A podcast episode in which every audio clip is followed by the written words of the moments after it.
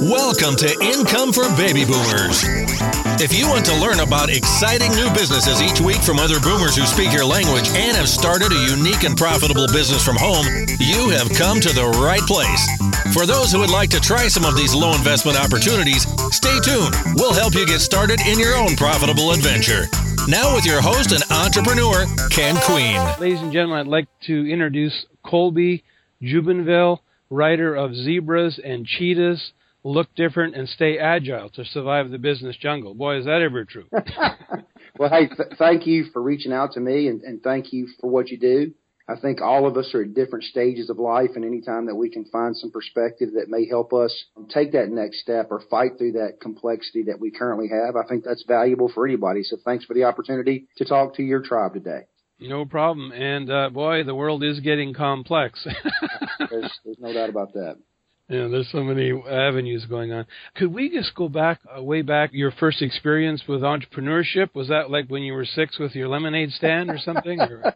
you know, Jim Rohn, he says it best. When he was a kid, he had two bikes, one to ride and one to rent, and uh, and I'll never forget, you know, hearing that. But but yeah, I mean, honestly, you know, you say that kind of tongue in cheek, but I have, if I look back on my life, I have been an entrepreneur my whole life.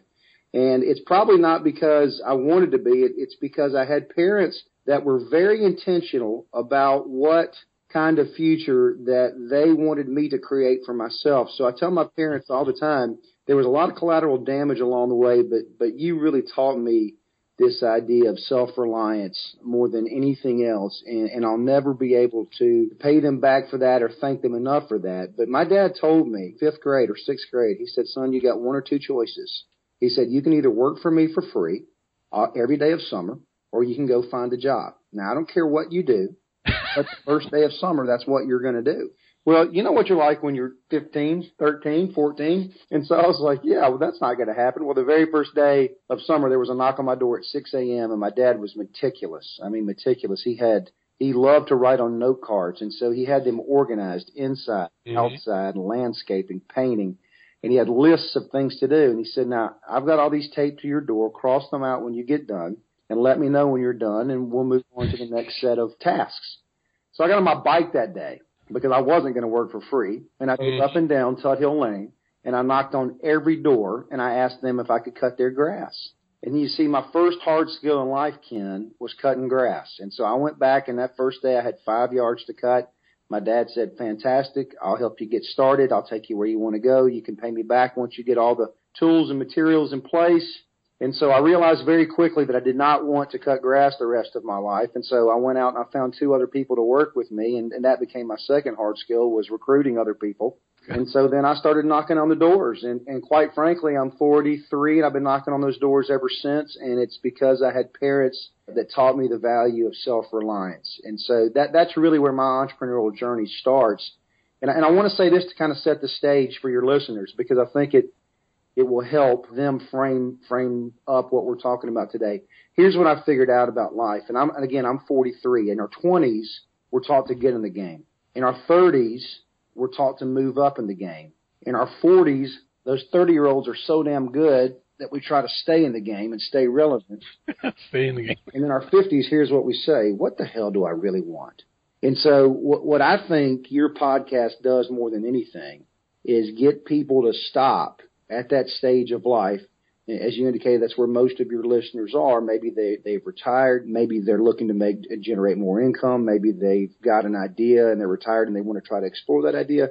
But it's truly in our 50s, the science says with that we continue to ask ourselves, what do we really want? And so what I've asked myself, and it's because again, my parents were very intentional about my life. What I've asked myself my entire career is, what is it that I really want? And what I really wanted to do ever since I was a child was to coach and teach people on an ever increasing stage. And so my conversation with you today is, is really a reflection of some of those stories, some of those ideas. We're, we're around a campfire and, and, discussing these things so that maybe they trigger something in, in, in, an audience member's mind where they go, you know, maybe I can do that. Maybe that is possible. And so that, that's kind of, I just want to set the stage and throw that out to you to say that's where I kind of think we are today. And I think some of the listeners might be throwing out like you were, like your dad did, and right now necessity needs to be the mother of invention for them. Yeah. Yeah, absolutely. I, I wake up every day. They need to produce. yeah, yeah. There is definitely a difference between effort and production. We we find that out as we continue to get older and, and go through life. But but it's definitely I think if we can get people to under to ask that question, what is it that I really want? Because I do believe this. I do believe that we were all put on this earth to do something different, something unique, something interesting. And that may be, hey, it may be living a normal life. But here's what happens is everybody goes through what I call the big lie. And the big lie is if you go to college, if you go through some kind of schooling, you, you're going to get a job and everything's going to be okay. And the reality is, and you know it and I know it, that's not the truth.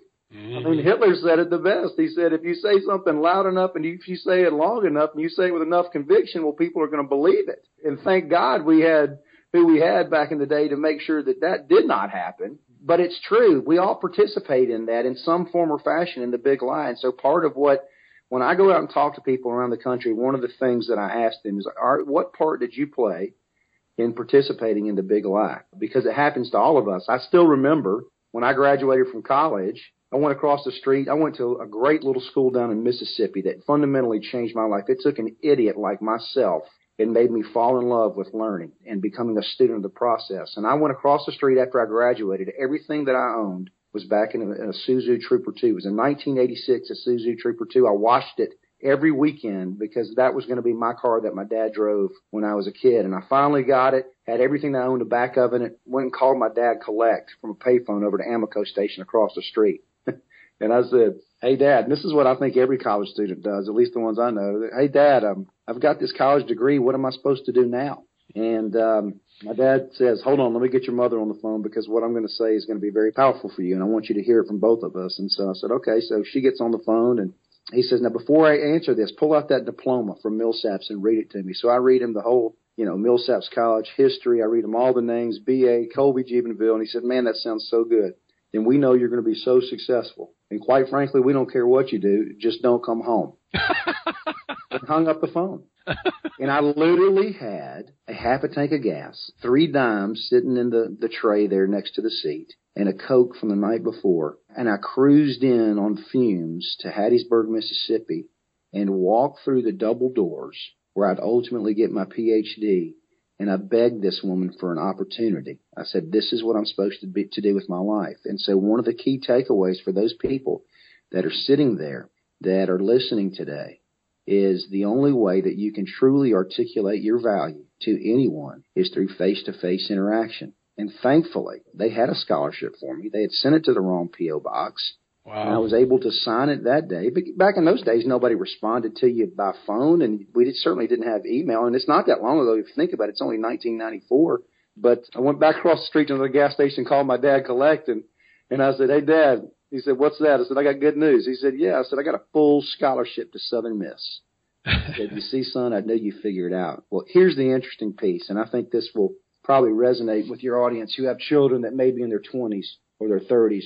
Ken, I was so upset with my parents. I was so hurt that I didn't go back home. And I lived out of my car for about three weeks. And I would go get cleaned up in gas stations because I was so hurt that mm-hmm. I felt like they abandoned me in the time that I needed them the most. But now, as I'm 43 and I look back on my life, it's because they were willing to say, we have the confidence in you.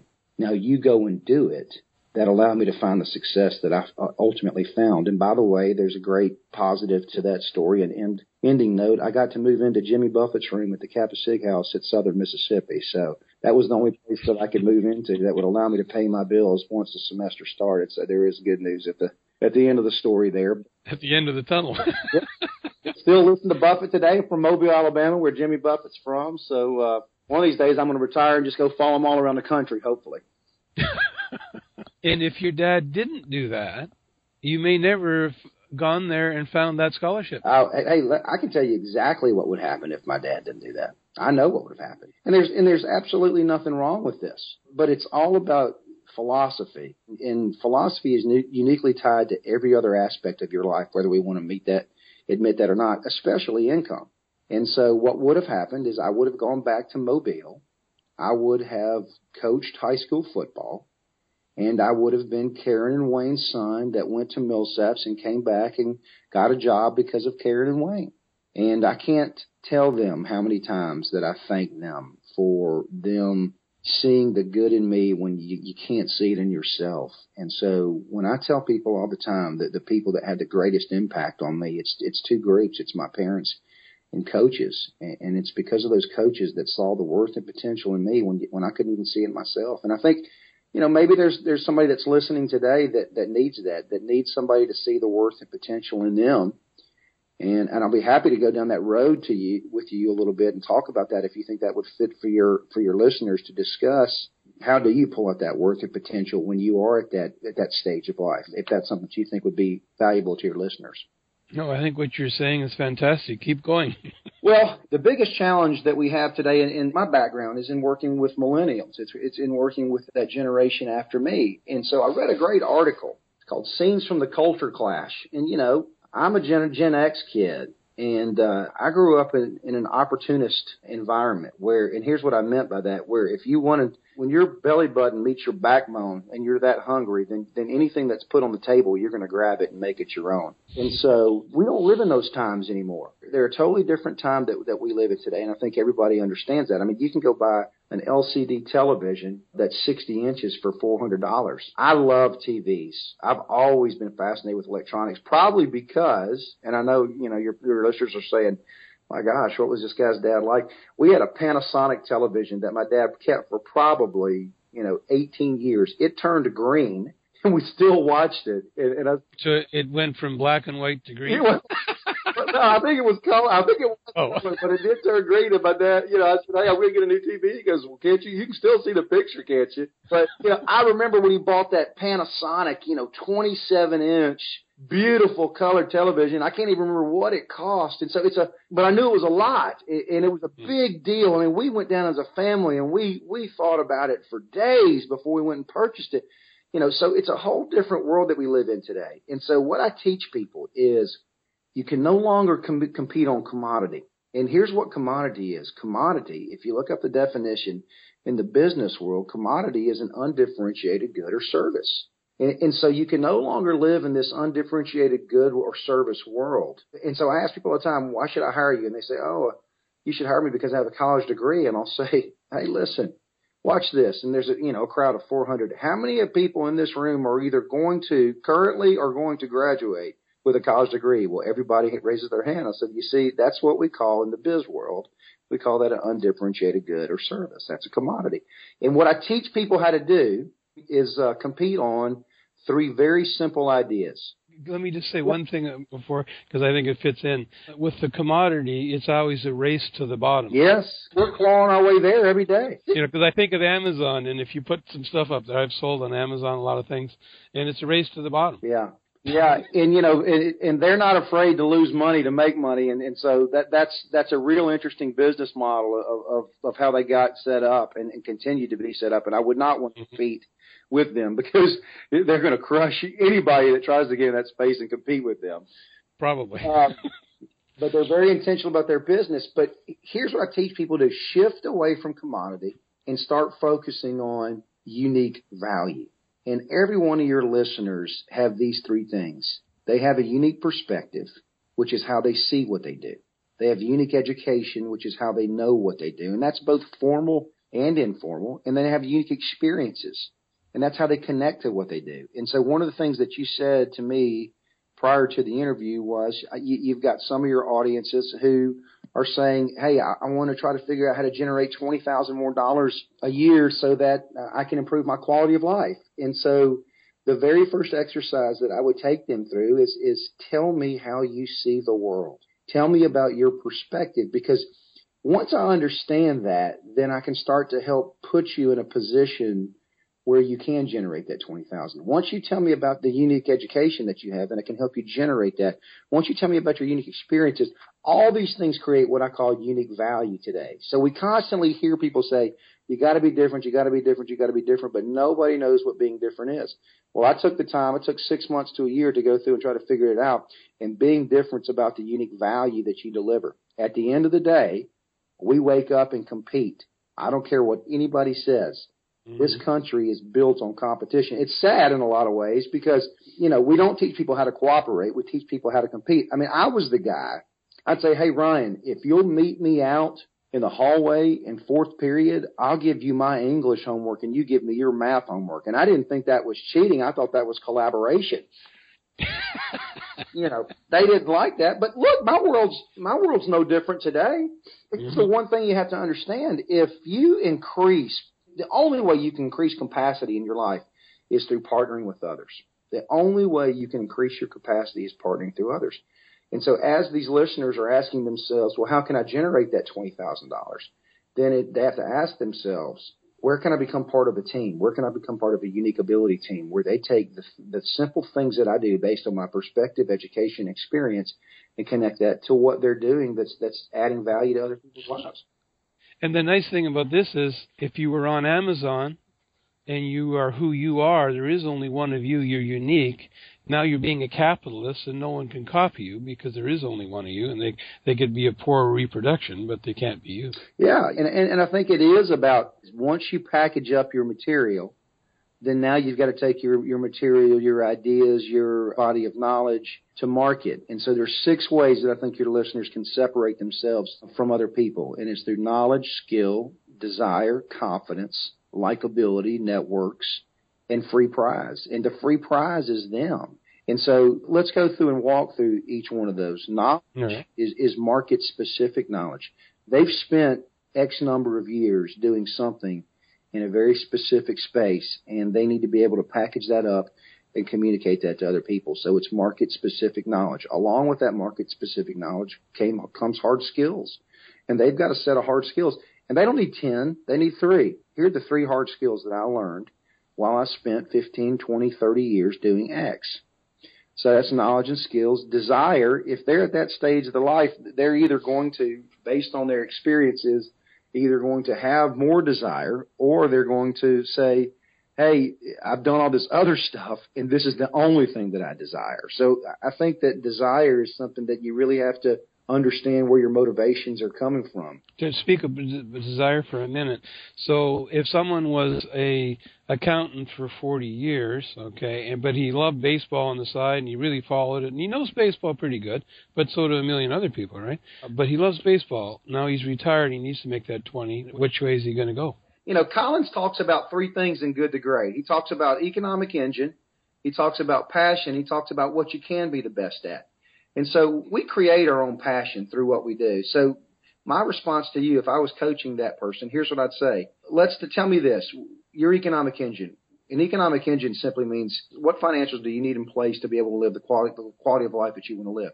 So if they say, well, look, I got all the money in the world, and I'll say, well, listen, let's go down to Allen Stein and let's go to the Lexington Legends. They're the coolest baseball minor league uh, team in, in, in the United States, and let's introduce you to Allen because he loves to have folks walking around the ballpark telling everybody how great the legends are, and we'll get you plugged in there. And so I think it's part of those answering those three questions. Is your where's your economic engine? What can you be the best at? There is a huge difference yes. in the world today between defining what you want to be the best at and what you can be the best at.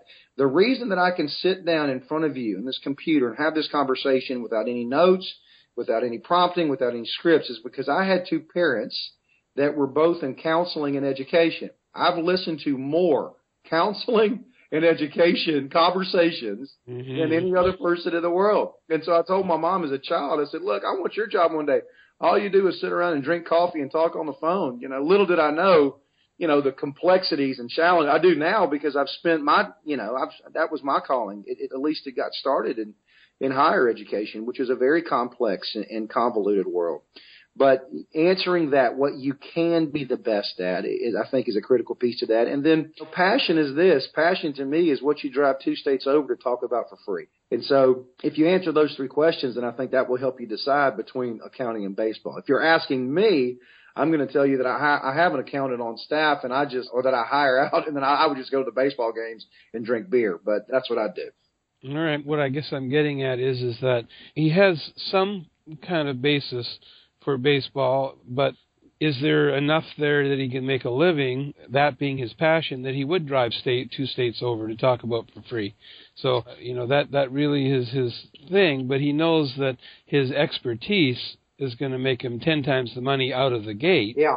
But down the road is the question. Yeah, and I, and I think you have to look at those three factors about an economic engine, which you can be the best at, and then passion to make that decision. I think that's the filter you use to try to come to the best conclusion.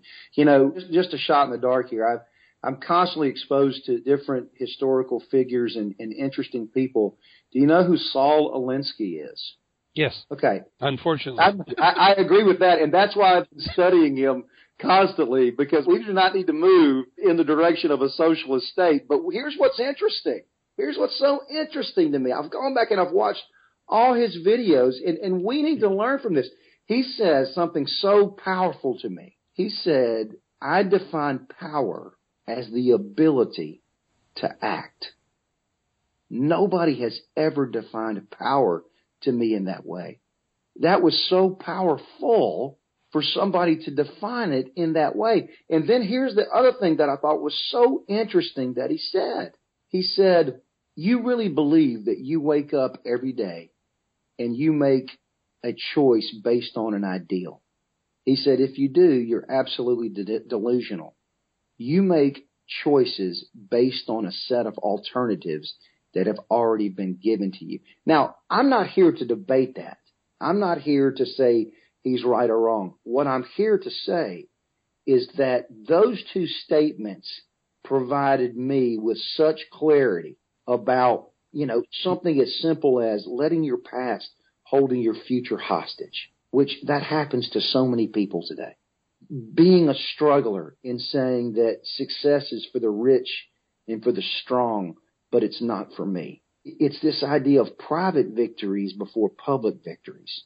And so I've gone through all these things. I, I can share all these personal stories with you, but I thought that was so interesting is if these, if the folks that are listening today really want to create power for themselves, then stand up and act. It's the power to act. I mean, I thought that was so powerful. The ability to act. So powerful. I spend a couple hours every morning writing, and I was writing on that very subject of acting. And today's really yesterday's gone, so you can't improve on yesterday. It, you know, can't make any improvements on yesterday; it's already gone. Yeah. Which people are trying to do, and they're wasting their time thinking about yesterday. Yep. Where the only place you've got a chance is is doing something today, and you can't worry about tomorrow. You might not be here. Yeah. So you've got you know those two areas where people spend all their time, and it's wasted time. I think. Yeah. I mean, it's okay to visualize the future a little bit. That's fine. But if all your time is there and you never do anything now, then what good was it? Yeah, you know, and I call it being in the moment. And I've always wanted to do public speaking, but but I've always been terrified until I went out and just finally. And I don't recommend this, but I just decided the only way I could get ever get over public speaking was just to go out totally unprepared and do it. Get out there and jump out of the plane, see what happens. so I spoke to about 400 people. Oh, parachute opens. yeah. And have you ever done any kind of public speaking before?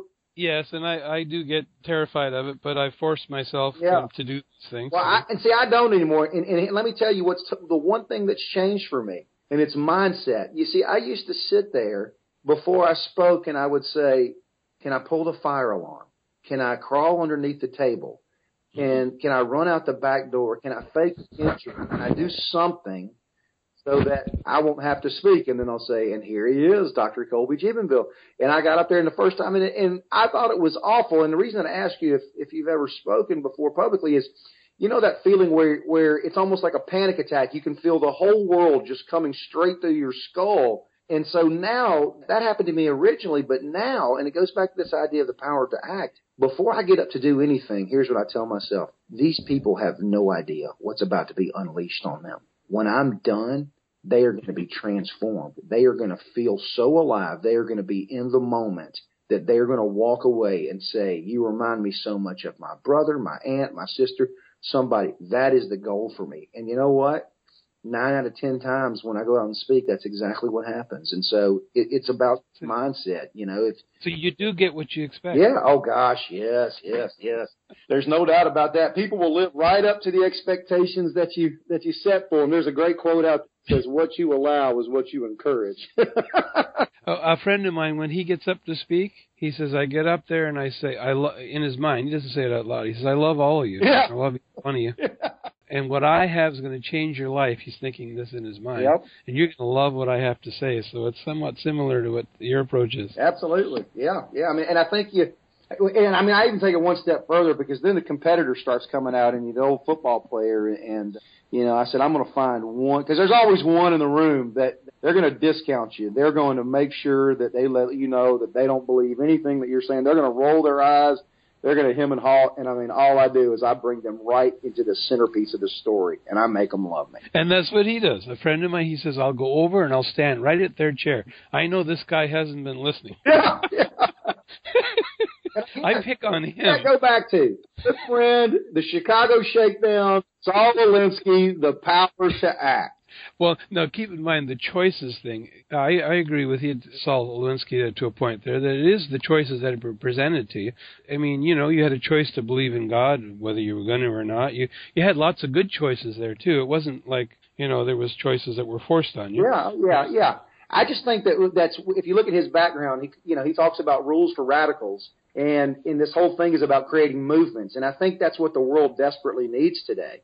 Is I think it desperately needs a movement that goes back to really almost the founding fathers of this country and what makes this country great. I mean, I know that's a, a different topic for a different conversation, but but I was fascinated with his philosophies and approach to how you create movements. I think there's a lot to be learned because those similar movements need to be need to be taking place in America today. There's no doubt about that. Yeah, as long as it's in the right direction. Absolutely. Yeah.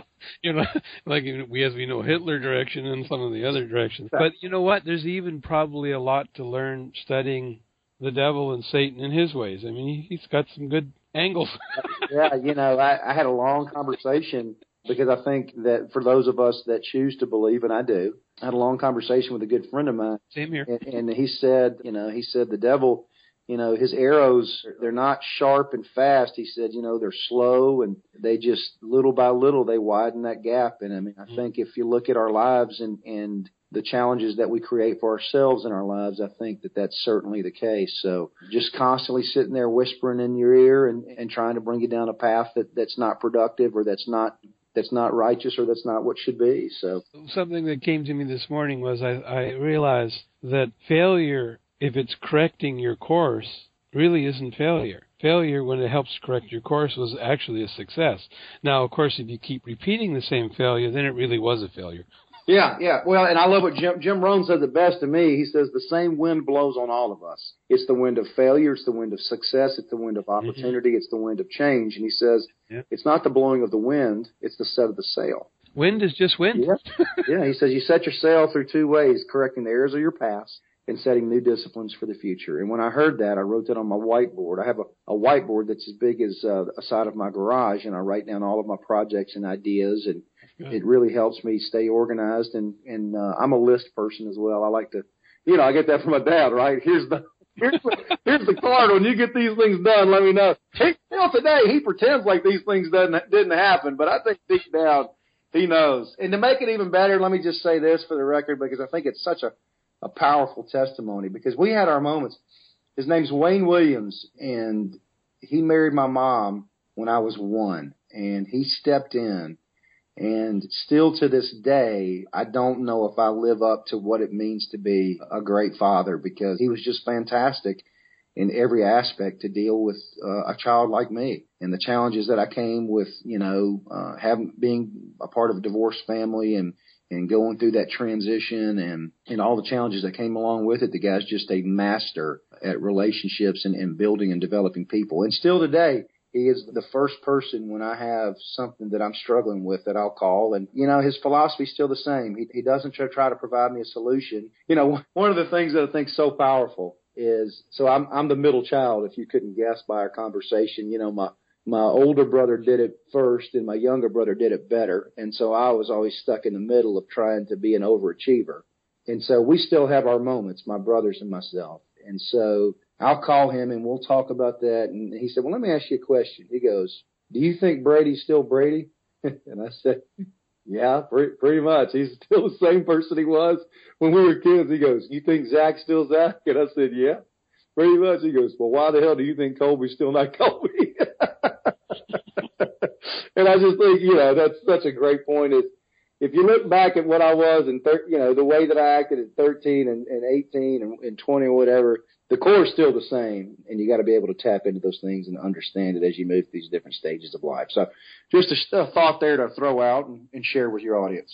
Well, this list thing has really uh, got me going, your dad's list, because it made me think of in life, there's two lists. It's either going to be your list or someone else's list. hey, that's damn good. I, that's that's a, that's a blog or a book right there. I like that. So make up your mind. That's right. I may steal that from you, Ken, if you don't mind. Go ahead. Just back to our listeners now. They're thinking, okay, how am I going to start making money tomorrow? Yeah from what well, Colby said. Here's what I'd say, and I talk about this in my book, Zebras and Cheetahs. Number one, this is a real simple process. It starts with a dominant focus. A dominant focus. And that's dominant. one sentence. So for me, let me tell you what my dominant focus is. It's to coach and teach on an ever increasing stage. So to have the opportunity for you to reach out to me and be on your podcast fits totally 100% my dominant focus because now I just got exposed to thousands of people that are part of your tribe that are interested in the kinds of things that you and I are talking about. So it starts with dominant focus. And here's okay. the second question that I ask people every day that I work with and coach. Do you know the highest value of your time? Do you know mm. the highest value of your time? And if they can't answer that, then here's what I'll say. It's tied directly to your dominant focus. So that's step two. Then here's step three. Can you do three things a day, five a week, 60 a month towards the dominant focus in your life? Can you do three things a day, five a week, 60 a month, dominant focus in your life? You see, if you get the dominant focus, then you understand what the highest value of your time is. And then you don't let anybody mess with that. You, you protect your time. And then you do three things a day, five a week, 60 a month. There's no way in the world that you can't accomplish whatever it is that you want to accomplish. Twenty more thousand dollars, being part of um, some kind of change in America, reconnecting with uh, people that you knew from your past, whatever it is that you want to do, that's how I go out and set to do it. And just to to figure out that dominant focus, we do what again? I, I know you've gone through it, but well, the dominant focus I, I think goes back to. For me, it was the one thing that I really wanted to accomplish. For your listeners, it may be more short term. It may be based on the things that you and I had talked about, maybe it is that $20,000 extra a year. Maybe it is being part of a team and adding value to other people. Maybe it is that, that you're bored and you've retired and you've got all this money and you want to do something meaningful with it. I mean, Rockefeller said what? He said, I want to spend the first half of my life making money. I want to spend the second half giving it away. So Mm-hmm. If you've got a group that, that does that, then the very first thing that I say, I would say is, what's your dominant focus? What's the one thing more than anything that matters to you? And what mattered to me when I was a kid and still matters to me today is to coach and teach people on an ever increasing stage. Every decision that I make is based on that one dominant focus. So you don't allow people to to say, uh, "Oh, gee, there's a new a great business over here," or "There's a great business over here," which is going to take away from you being a coach and teaching. That's right. That's right. Well, and I'll say, "Hey, that's a great business. That's fine. Who needs to be coached or taught over there? Coached or taught over there?"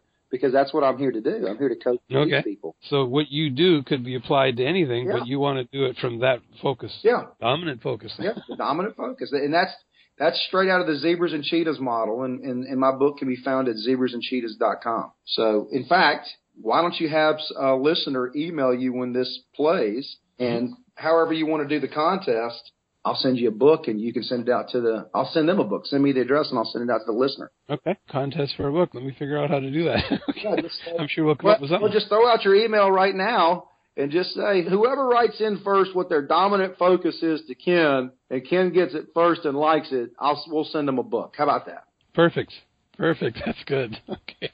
And let's get your other contact information in here now that we're on that, just so we have it. I'm going to put it in the show notes, but people who don't ever go to my website won't see it. So give us. Uh, uh, is there any other contact method we should use that they should use to get a hold of you? Yes, my Twitter is at Dr. Jubenville, at Dr. Jubenville. I'm on Facebook if you want to join the backyard patio, and uh, it's Dr. Jubenville there as well. D R J U B E N V I L L E. V I L L E. My business is redherringinc.com, R E D H E R R I N G Inc. I N C dot com. You know, welcome any kind of feedback and, and certainly would be happy to connect with your listeners and help any way I can. All right, super. Okay, we've got this person that's decided what his dominant focus is. Yep. So it's he's decided that the the baseball is going to be it. He's going to forget about accounting. So uh, how would you recommend he moves forward? Now he knows that's what it's going to be, and he has a few dollars behind him to to live for six months until it gets off the ground. Let's say. Yeah. What would you recommend well, he do? Here, here's one of the things that I always teach people is uh, the only way you can truly articulate your values through face-to-face interaction. So it, it may be a phone call at first, but uh, it's not an email. It may be initially, but at some point you got to get face to face with those folks, and you've got to um, you've got to show them how you can add immediate value to them. See, listen, here, here's the concept you got to understand. If they're looking at wanting to work for other people, if they're looking mm-hmm. to generate income, companies want to know two things. Can you make me money? Can you save me money? You do that in one of four ways. Sell something, create something, solve a problem, or add immediate value. So if those people are sitting there today saying, "Hey, I want to I want to generate more income for myself," identify the company that they want to work with, understand how they make money, understand how they save money based on your unique perspective, education, and experience. How can you help them do one of those two Do the four things that we said? Sell something, solve a problem, create something, add immediate value to them. So, like you said, in this case, you could go to all the local baseball outfits. Again, I don't follow baseball, but you know the, the different clubs and meet them face to face and find out what problems they're having that you may be able to help them with. Yeah. Okay. So here, here we'll walk through it and we'll use your analogy. Hey, Bill, my name is Rick. I spent the last 35 years as accountant. I retired from accounting, and really what I'm interested in doing is just being a part of the community. And to me, as uh, Barzun once said, to really know and understand and appreciate America, you first must know and understand and appreciate the game of baseball.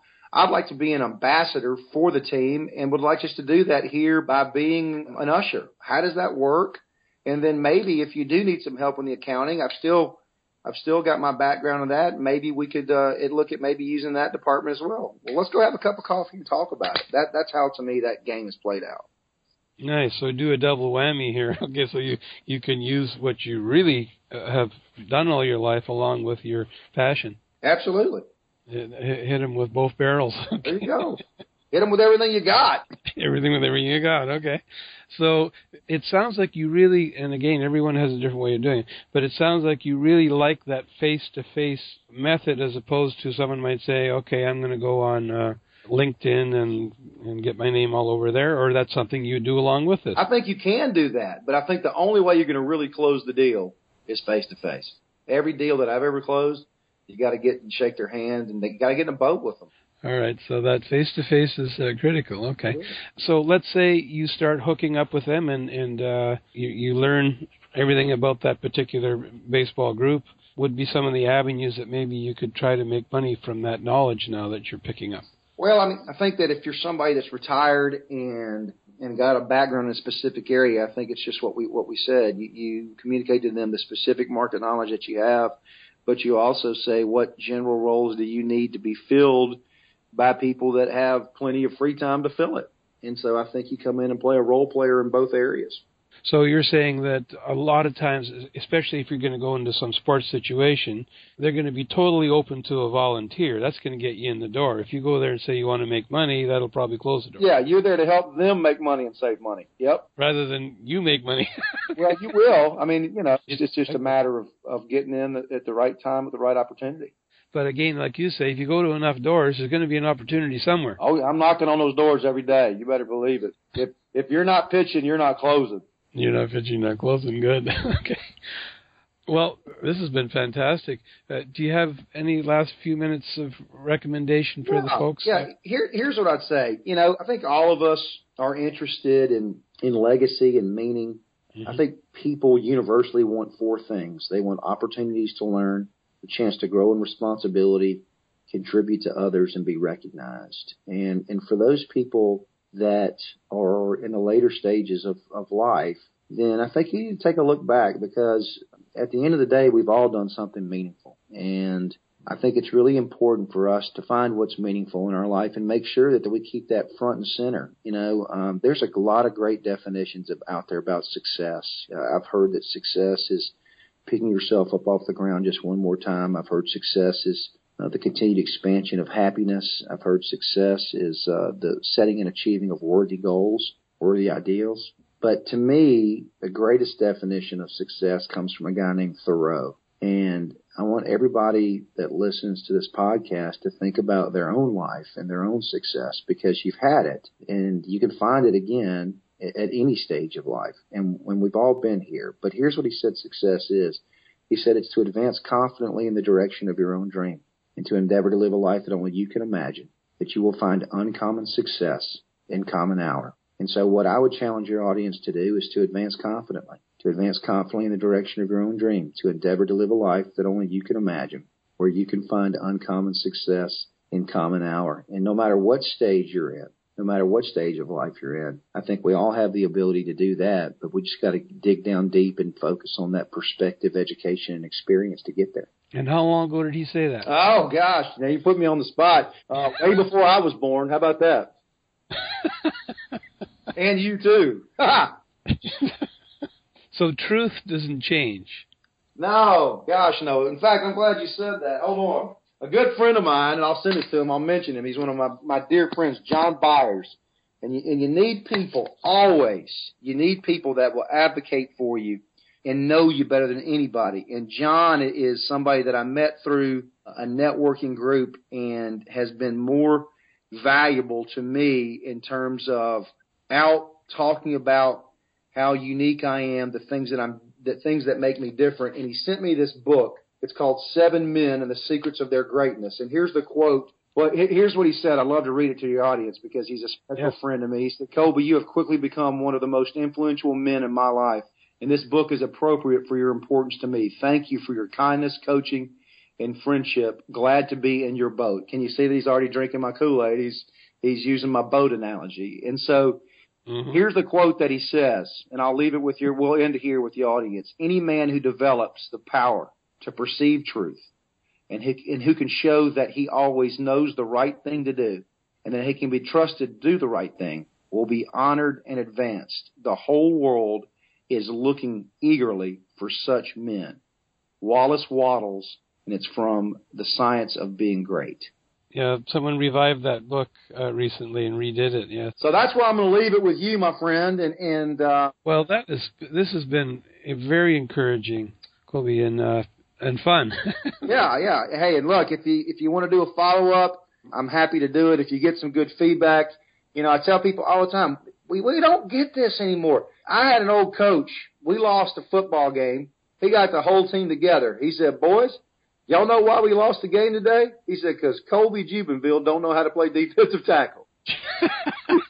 he said, so you see him telling Colby, you lost us the game. Well, I'm sitting right there in front of 80 other guys. Well, he had a special love for you. Yeah, here, here's the point. Tommy Raniger, I love him. Guy, he, he's he's passed away. You never think those folks will die on you, but damn if they do. And here's the point: feedback is where you learn the most. So if, if you're not getting feedback in your life, ultra successful, wildly successful people crave it. The minute that I give a speech, I want to know, did you like it? What could I do better? So, you know, feedback's where we learn the most. And if they're not getting that right now in that loop, they need to get that as part of their process to get to where they want to go. Well, I look forward to interviewing you in the near future again. I'm here for you. Thanks, Ken. Thank you to your audience. Thank you, Cole. All right. All right. Okay. Bye now. Thank you for listening to Income for Baby Boomers with your host, Ken Queen. Helping boomers like you get a business started you can run from your own home. We interview owners of both online and offline businesses, but most importantly, ones that are run by baby boomers. Stay tuned next week for new and exciting businesses that you can start from your home. Until next time, have a profitable and blessed week.